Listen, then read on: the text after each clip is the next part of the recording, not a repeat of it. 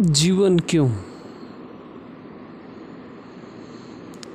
जब हमें खुशी देता है